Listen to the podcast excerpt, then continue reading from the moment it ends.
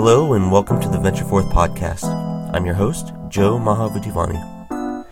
We'll be chatting with some of the most interesting founders, startups, and VCs about the experiences that led them to where they are today, what they're currently working on, as well as the journey ahead of them.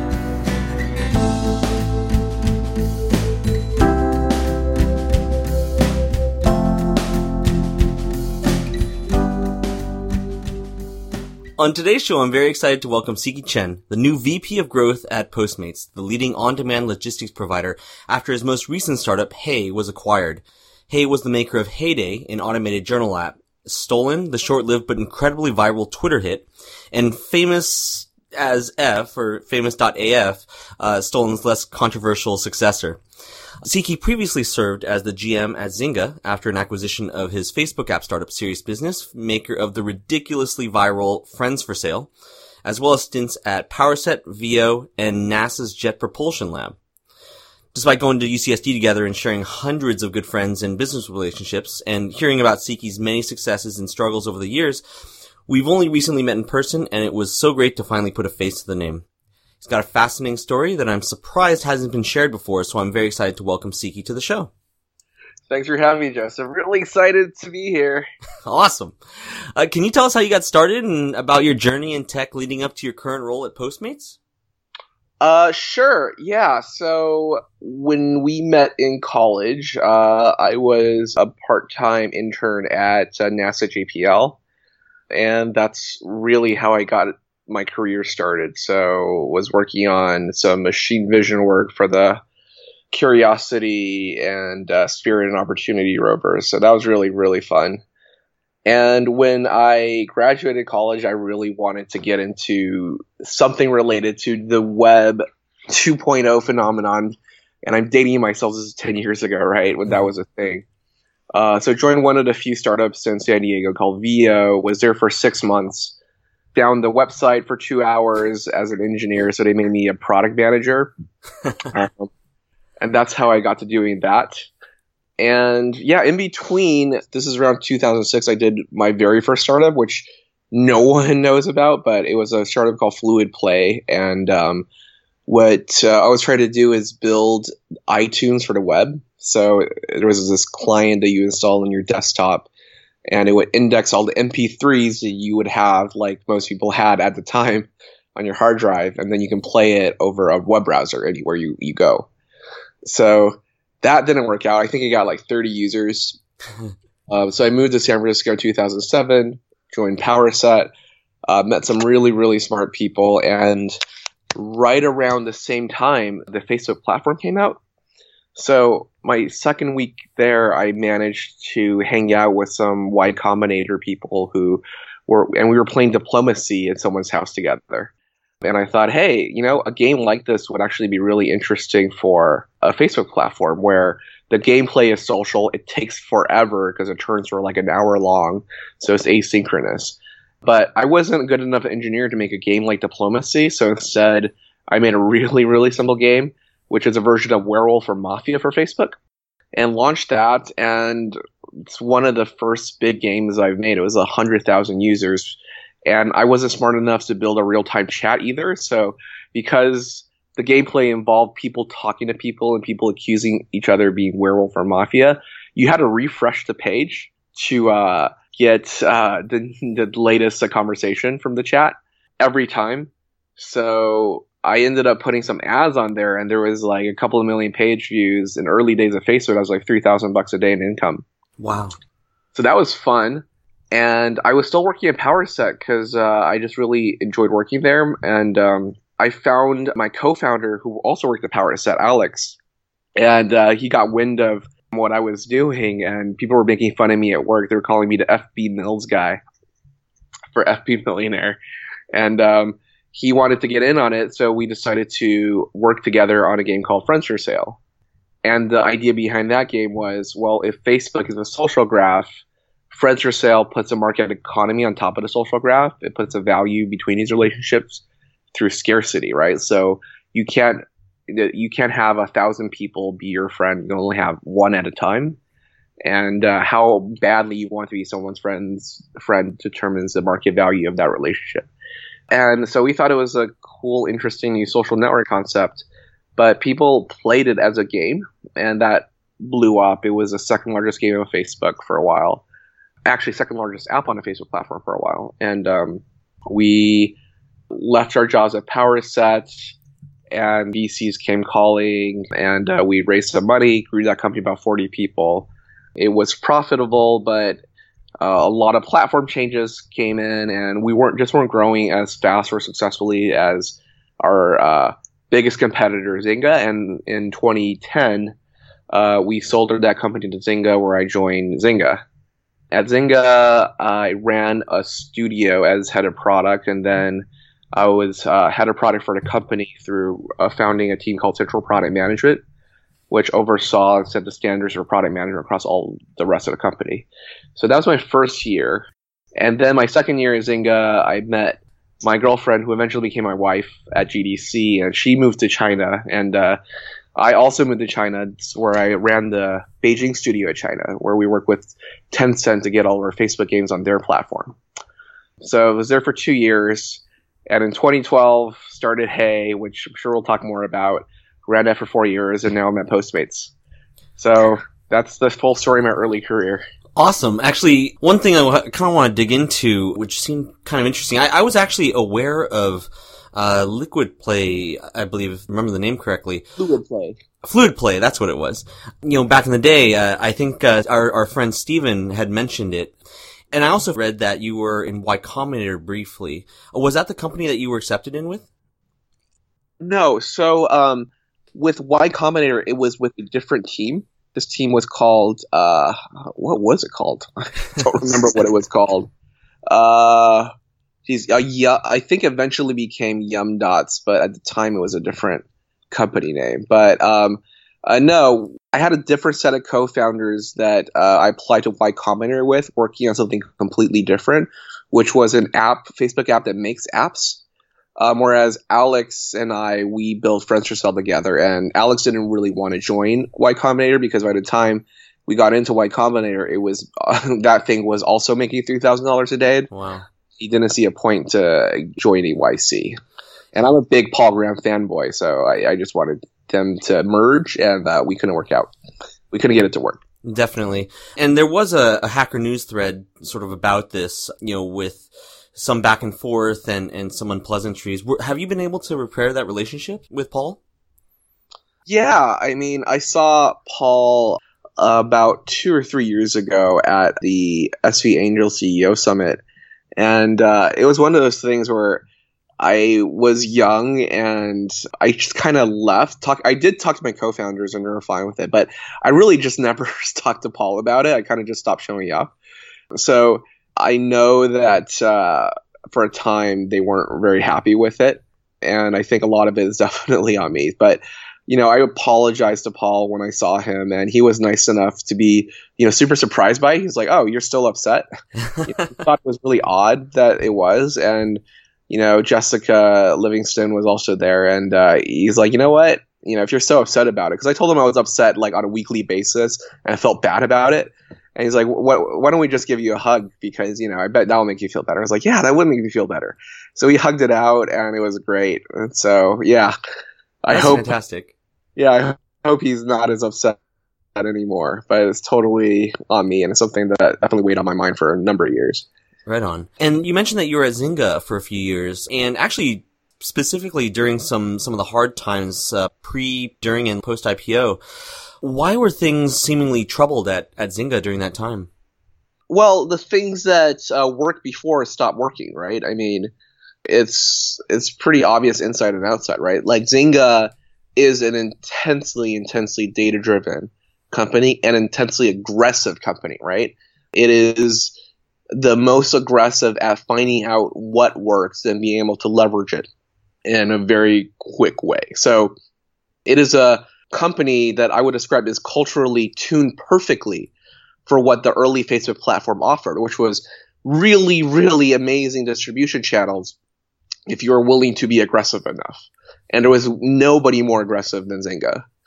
But at some point that changed, right? Two things changed. One is the Facebook platform no longer use the uh, the the smoothness and the power of their distribution channels as the main draw for the platform.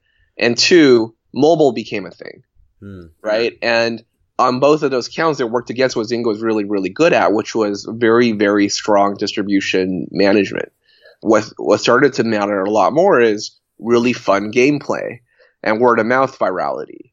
And these things are really not part of the Zynga's founding culture, and that started to hit them, right? And you know, when you when your culture has driven you to such high levels of success, when it was worth like a couple billion dollars, it still is, but you know, many more billions of dollars, it's really hard to change that culture to adjust for a new macro marketplace. So that's ultimately what happened. All these changes caught up to Zynga mm. right around the IPO. After leaving Zynga, you raised a, a, good amount of money to build Hey, an automatic journaling product. One thing that did stick out though is I remember you saying that you never charge for the product. Can you tell us about your vision for that company and, and ultimately, I guess, why it didn't work? Yeah, um, I don't remember that exact conversation. I think at some point shortly after launch, I did want to charge a product for the product, so that might have been earlier. At some point, I might have changed my mind on that. But the vision for the company was this, right? This is founded in early 2012, so Instagram sort of just got started. Facebook was still in the middle of really being good at mobile. And the observation around these social products that have worked historically is people share to uh, remember, right? Like you don't share like the uninteresting memories or the mundane memories. Like you share to curate a persona. And on Instagram especially, right?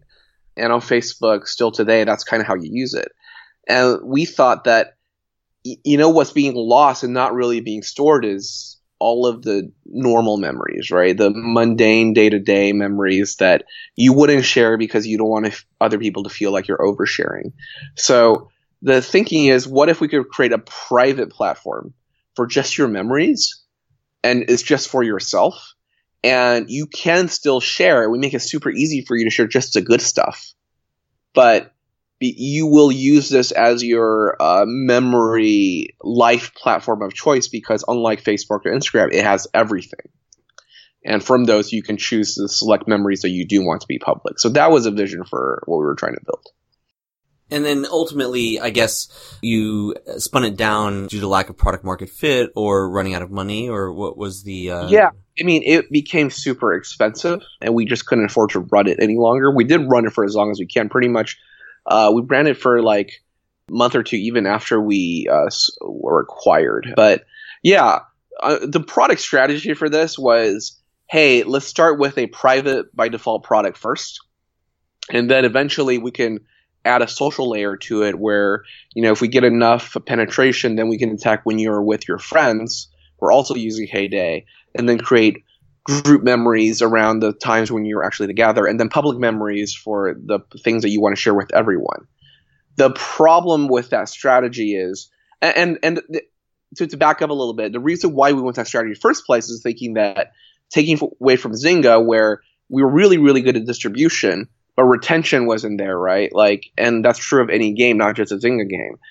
What we overreacted to is we wanted to build something like a Dropbox where you use it and you stay a subscriber forever, right? So we wanted to be a retention first company. And we felt that a private by default approach was the best way to do that, where we can build a product that is for your you, but you at least use it forever, even if you don't tell your friends about it. And eventually we'll build into social access later. And when we executed our strategy, we found two things. One is retention was pretty good, but still not as good as a real social app because you don't get the same endorphin boost as when you get a new like or a bunch of notifications on Facebook that you do when you just have went to a bunch of stuff and you see new memories in your heyday.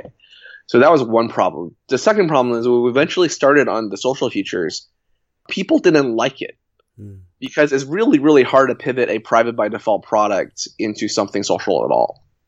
And so ultimately, the combination of those two things made it really difficult for us to improve engagement and have any distribution channels at all. Right. And then so I guess, I don't know if I'd call it a pivot necessarily, but, uh, the product that came out concurrent to Hey was Stolen. And you got a knack for building some wildly viral products, uh, Friends for Sale, Stolen, Famous. Stolen's got some really interesting background and stories around it that I was hoping you might be able to share. And it really came off sort of as like a, like a Friends for Sale 2.0 to me. Yeah, so that was always the plan. We raised a lot of money for Hey, and we also felt that, you know what? We're going to try to build this passion project, and Hey really was a passion project of ours, right? And if it doesn't work, we at least we have this bullet in our back pocket where we could build Friends or Sale in a modern way on mobile, maybe for Twitter. And we fired that bullet. So that's uh, how we ended up building it about a year before um, ended. And it took us six months to get it out. We iterated on it a lot, and it was a fairly simple idea. Yeah, it, we started with the address book as a social graph. We're like, this is not interesting. Nobody wants to like you know, like invest and steal Comcast support, right?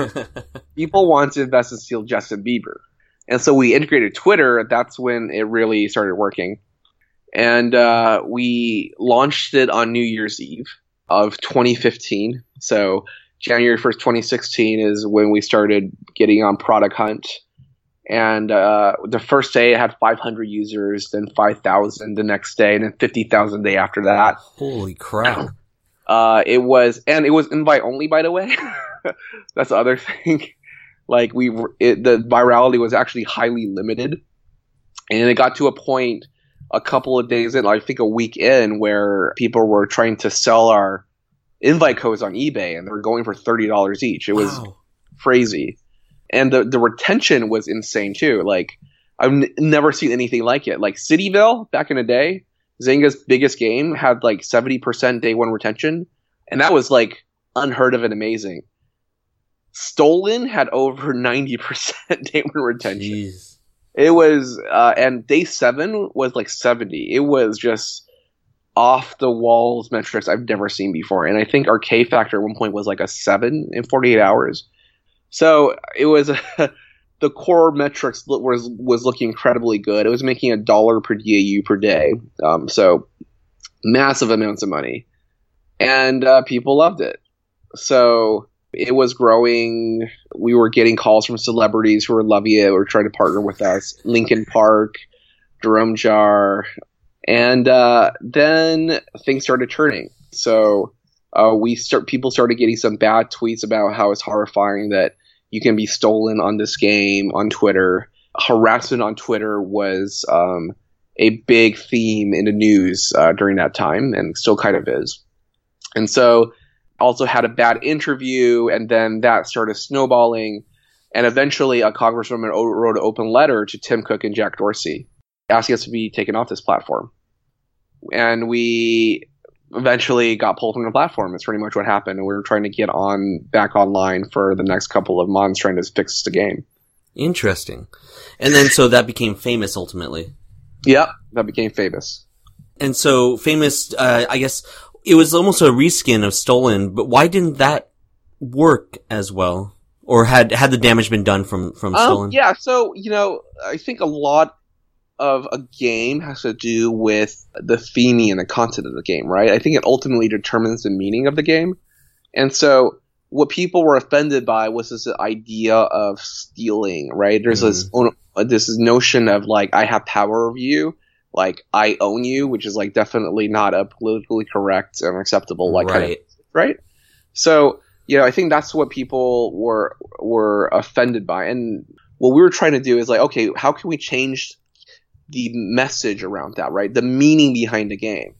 And so what we did is uh, we changed the currency into hearts, right? So instead of like it's about stealing, it's about showing people that I am a big fan, that I love you as a fan, and I am therefore competing to be your number one fan. Right, and that's that was a that was a message kind of gave it. So it's completely different from oh I own this person or I have power views. Like actually like I'm trying to be your number one fan. And so we made that argument, and that was the design intention behind it. And ultimately, that was also the gameplay. That was what people were trying to do when they were stealing Justin Bieber original game. So we launched it, and the problem was we were able to launch on Android first. Then we launched a web version. And the addition of the combination of all these things plus the theming made it so that the virality just wasn't there. Like it wasn't as interesting of a message to people, so people didn't pick it up. Um, it was also the second time we built it. It was also Android and web only for a time. And so the combination of all these things made it kind of a, a lot less successful. I mean, we still got a couple hundred thousand, but it just wasn't enough. I see. And then, so at what point did you establish this Postmates relationship? So I've been a Postmates fan for a really long time. Right. So I think I was in their beta. I was mm. probably under a couple hundred customers. And it was just magic. Like, it enabled a new superpower for humans that wasn't possible before. Uh, I'm a big fan of Costco hot dogs. And I distinctly remember using Postmates for the first time and getting a hot dog from Costco. And Costco hot dogs are a buck fifty, but and it costs fifteen bucks for delivery, so it's expensive. But you know, before Postmates, I could not get a Costco hot dog without leaving my house, right? And like that was just magic. It was like, oh, uh, now I can get anything from anywhere in my city delivered to me. So I was using it when right when Hey started. So Hey and uh, Postmates is around the same age, and I remember using it when Bastian was still doing support over Twitter, right? So he would he actually texted me directly asking me how the delivery went, comped the delivery when I gave a suggestion. It was it was awesome, and we also share investors. So Spark Capital was on our board, and we're investors. Oh, and actually they weren't on our board, but they were uh, our seed investors and also Series A investors, and uh, they all were also investors in Postmates. And the partner in Nabeel I've known for a really, really long time because we were in social gaming together and we worked together at Zynga. So around May, when we had about a month of cash left in the bank, I reached out to Nabeel. I was like, hey, do you think anyone might be interested in our team? Uh, he immediately connected with Bastian, who, uh, you know, we're, we knew, we knew each other before. Uh, we met with Bastian and Sean, who are the two co-founders of the three at Postmates, and uh, we really hit it off. You know, we were talking a number of companies, but when I got back to the team and we're talking about what's going to happen, obviously they knew, we were really transparent. They knew we were talking to a number of people. And I was like, hey, I know it's kind of strange, but I actually think Postmates might be the better fit, the best fit for us. And they all felt it was kind of odd, right? Because, like, you know, the stuff that we made and Postmates, like, Postmates feels like a really operational intensive company. But I was like, hey, you know, we're going to go in and we're going to have everyone meet the whole team at Postmates, and once they got there uh, and they met everybody, they felt the same as I did, right? Compared to everyone else we talked to, which felt like you know these are kind of our people. Like we share similar values, similar culture, and uh, what's interesting is actually super interesting. In a month, there's going to be more people working at Postmates from Heyday than there was when we got acquired. How so interesting. How does that work? Because people who used to work at Hey who left before the acquisition, are interviewing and have gotten offers at Postmates, and you know most of like just just about everyone except for like I think one person from the original acquisition is still there, and we have multiple people interviewing who are getting offers. Uh, and so we're gonna have more people working from the, my old company at Postmates a year in than we did when we when, a year ago. That's fantastic. Um, yeah, it's it's one of the unusual, really good acquisition stories. Right, it's so good that people who used to work with a team now want to go to the company to work with the team again. Mm-hmm. Definitely. So, so now at Postmates, you're the VP of growth. And by the way, this seems like a talent that seems to come naturally in the Chen family, being that your cousin is the venerable Andrew Chen, who's at Uber now. I don't know if many people know that, but, uh, now the, now the cat is out of the bag. Um, so how have you applied your experiences and successes with growing social gaming products to growth at Postmates? Yeah, I mean, it comes down to making numbers go up and to the right. and using the channels available to you and optimizing. So, you know, it's it's kind of odd, right? Like when this growth hacking thing became a thing, um, I never thought of myself as a growth person, but it's kind of just a skill set that you need to make a product uh, on a social platform like Facebook successful, right? So, um, I feel like I kind of like ran into it by accident. But yeah, it's really a similar skill set in that you need to be uh, data informed and creative and iterative and have really good data so that you can improve it. I, I feel like I don't know. It's odd for me to talk about growth because I really feel like it's really not that complicated. It's literally arithmetic and having a pretty straightforward process to improve your numbers. So it's it seems not just universally applicable beyond gaming, but it's seems like a skill set that is just good product management. Yeah, that makes a lot of sense. I know that that's something that a lot of founders from really uh, any background struggle with, but it's interesting to hear that you say it's sort of easy or, or maybe it's, it is that it comes naturally to you. But yeah, I mean, I think it's such an amazing superpower to be able to, to be able to do that. And obviously the, the valuable one, right? Like if you can grow a business, like that is, you know, at a certain stage, like the most important thing. Yeah, it turns out uh, it's a valuable skill, but you know, it's it's only a valuable skill in, in, in, some context, right? Like, it's actually not that valuable skill in a true startup situation when you're a founder. I think that was sort of one of the things that went wrong with Hey, right? Because um, I did feel that I was good at growth, and I feel that I'm good at growth now. But you know, when we started Hey, we're like, hey, you know what? Like, what's our growth strategy? Come on, like we worked at Zynga, really good growth people. Of course, we got a growth strategy. Of course, we're going to figure it out, right? But you can't just bootstrap a growth strategy onto something that doesn't have product market fit, right? Like the skill set is incredibly valuable at a Postmates where we have really strong product market fit, very very clear product market fit. But the the skill set you need to get to product market fit and the skill set you need to grow something that has product market fit to scale are completely different. Right. And uh, it was easy to fool ourselves into thinking that wouldn't have been a problem in our my last company. So it's the difference between going from like zero to one and, and one to ten. Exactly. Yeah. Got it. Um, and so you're also uh, an active angel investor. What do you look for in an early stage angel opportunity, and what was the last deal you said yes to, and why?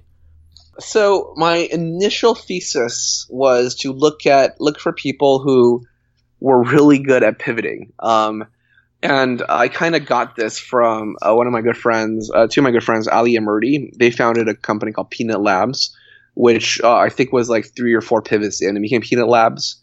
Um, it's still a successful company. And so when they left that company to start a startup, I immediately, of course, invested because I figured that you know when you invest in somebody like that, you're you're getting like five investments for the price of one because you knew that they're going to pivot a ton. So what I initially invested in was a luxury car rental company. It was Zipcars, but with Lambos, right? um, it was called High Gear, and they got it off the ground, and then they ran it for a while, and then there was a TechCrunch story about how this gang uh, started stealing their cars, and they had to shut it down. I read that, yeah.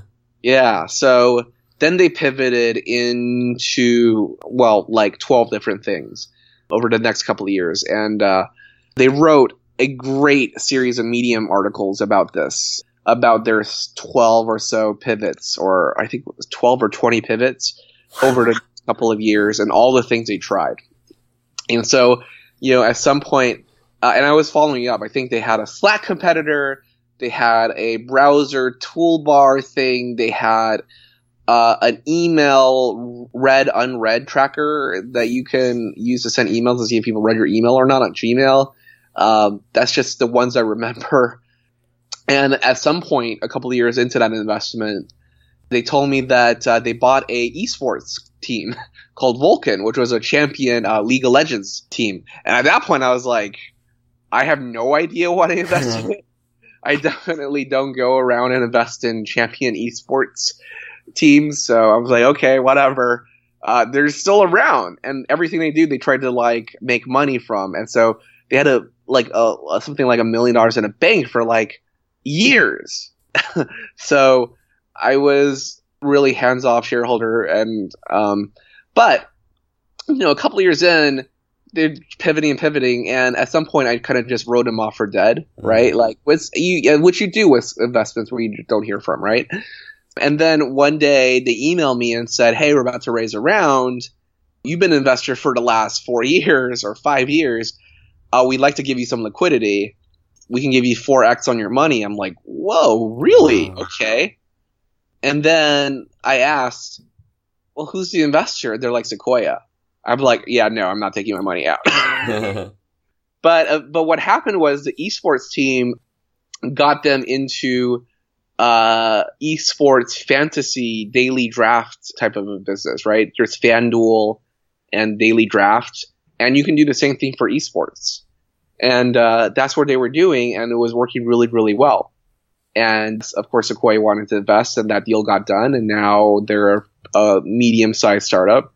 And they pivoted again since then, of course and now they're the largest um, ser- uh, platform for uh, Twitch game streamers, and they're still doing really, really well. oh, So- interesting. It's a really fun story. I, I love those guys. Yeah, definitely. I'm very bullish on, on esports taking over some of the uh, incumbent sports, particularly like like baseball and a couple of these other things that are sort of aging uh, not gracefully. So you jumped back and forth between employee to entrepreneur uh, and back throughout your career. Does this mean there may be another startup in your future? Um, uh, maybe. um, I, I kind of swore it off for a couple of months after uh, Hey, which was just a really, really tough experience. You know, like serious business, like, you know, it wasn't huge, but, you know, it was all in all a fairly smooth road, right? I mean, we were like profitable basically from day one. And so that, and we had a, you know, like a pretty decent exit to someone who felt we were valuable, right? And so that was a much easier story than Hey. And so I was very, very burnt out. And Hey Inc. was like twice as long as Serious Business. It was like more than, it was, uh, yeah, it was more than four years that we were working there. It's like, you know, almost half a decade, right? So, Yeah. the longest stint I've ever worked, worked at any one company. But I definitely swore it off. You know, we worked pretty hard at Postmates, but you know, compared to the daily stress of being responsible for startup, it feels like a vacation. But yeah, I think I'm like less burned out now, so um, I'll never say never. Ne- I'm not saying never anymore, at least. Right. Cool. And I have a couple of questions from a mutual friend of ours, Steven.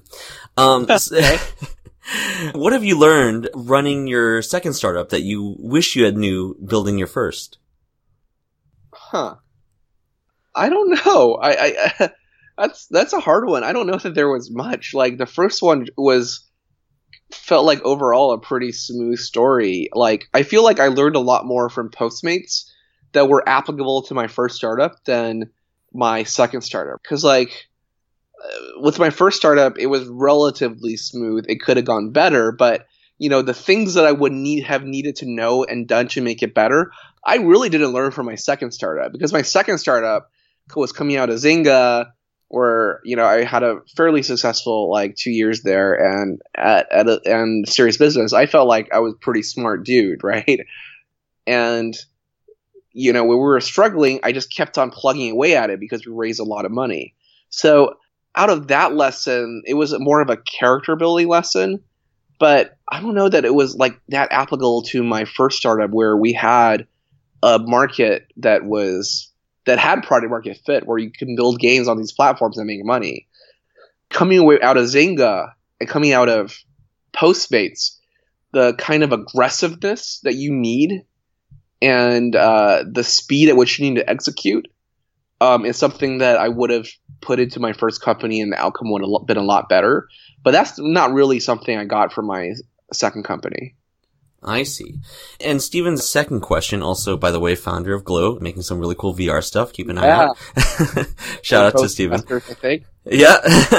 um, you started both Hey and Serious Business with the same co-founder. What Steven would like to know is what's important when looking for a co-founder? Because I think, uh, he's largely worked alone.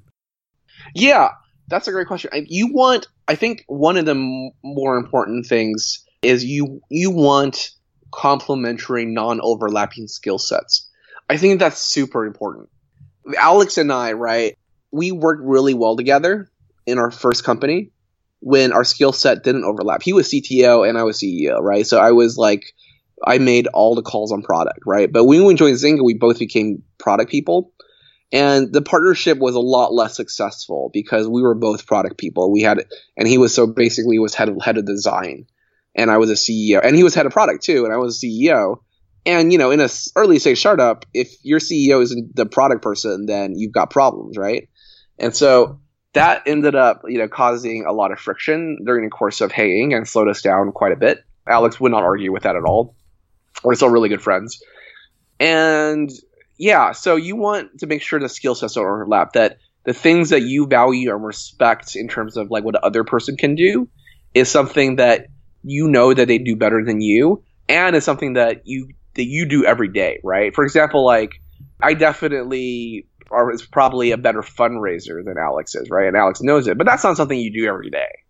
So that's one thing, and the other is, uh, do you share similar outlooks on the culture and uh, how a company works, right? So then there's like sort of the cultural test.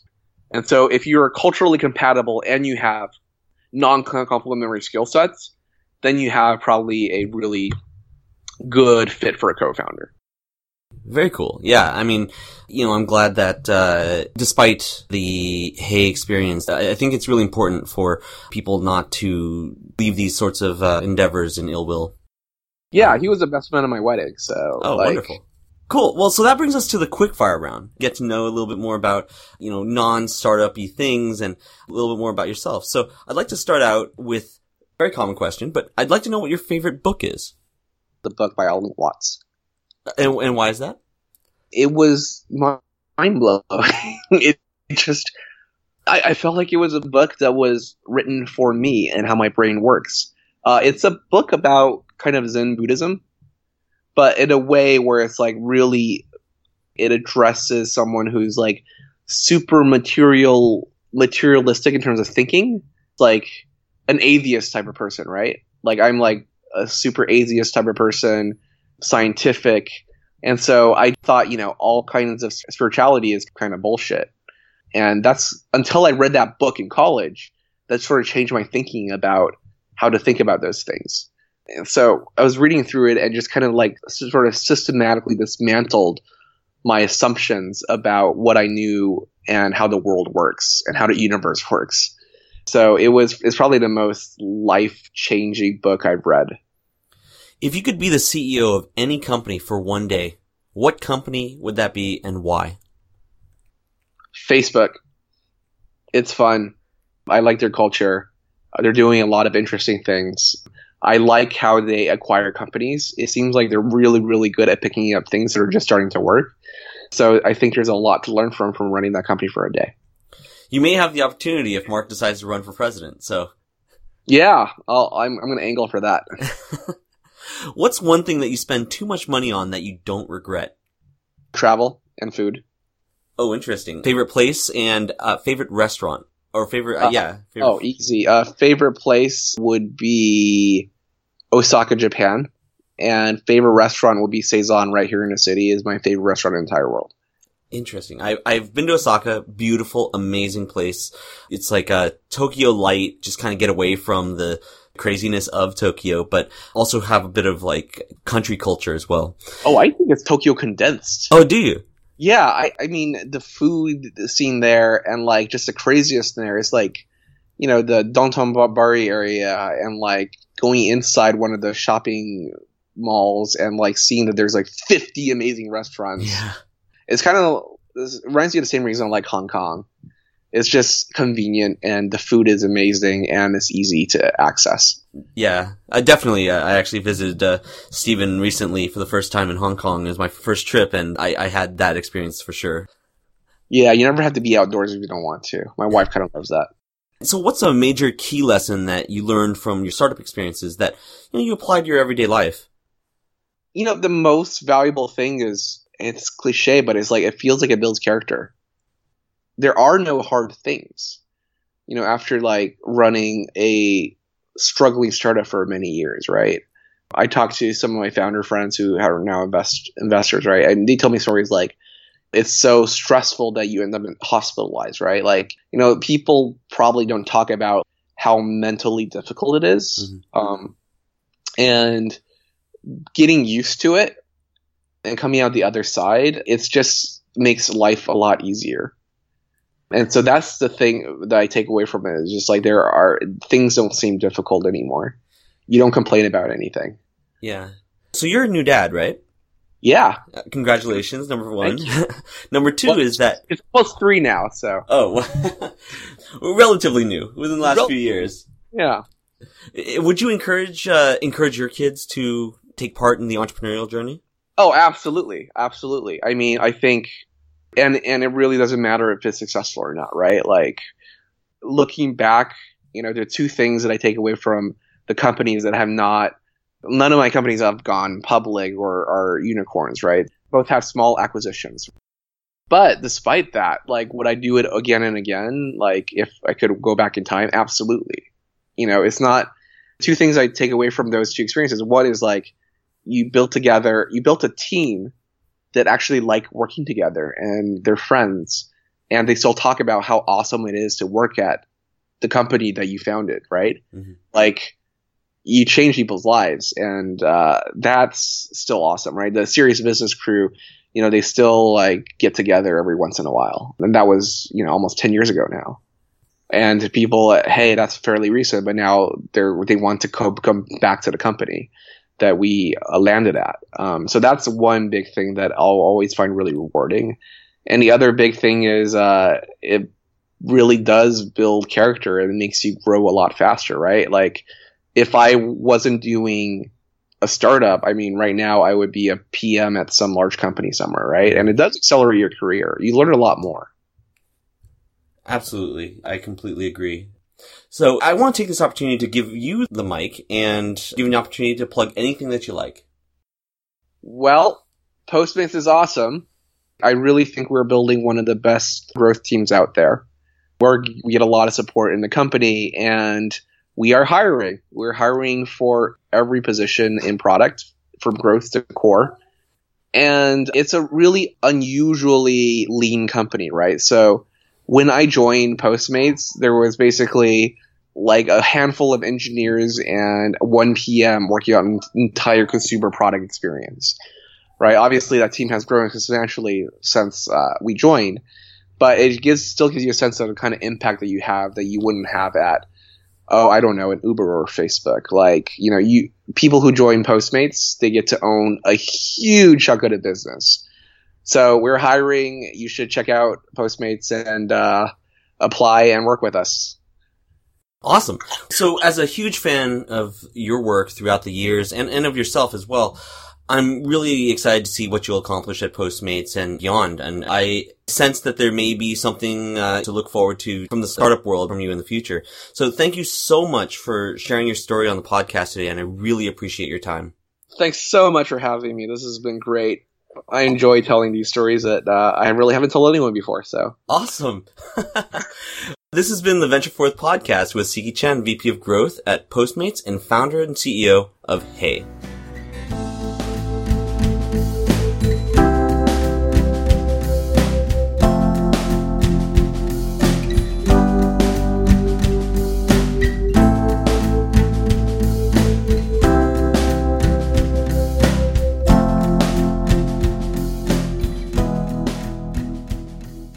You enjoyed today's show, please subscribe to the Venture Forth podcast on iTunes, Google Play Music, Stitcher, or SoundCloud.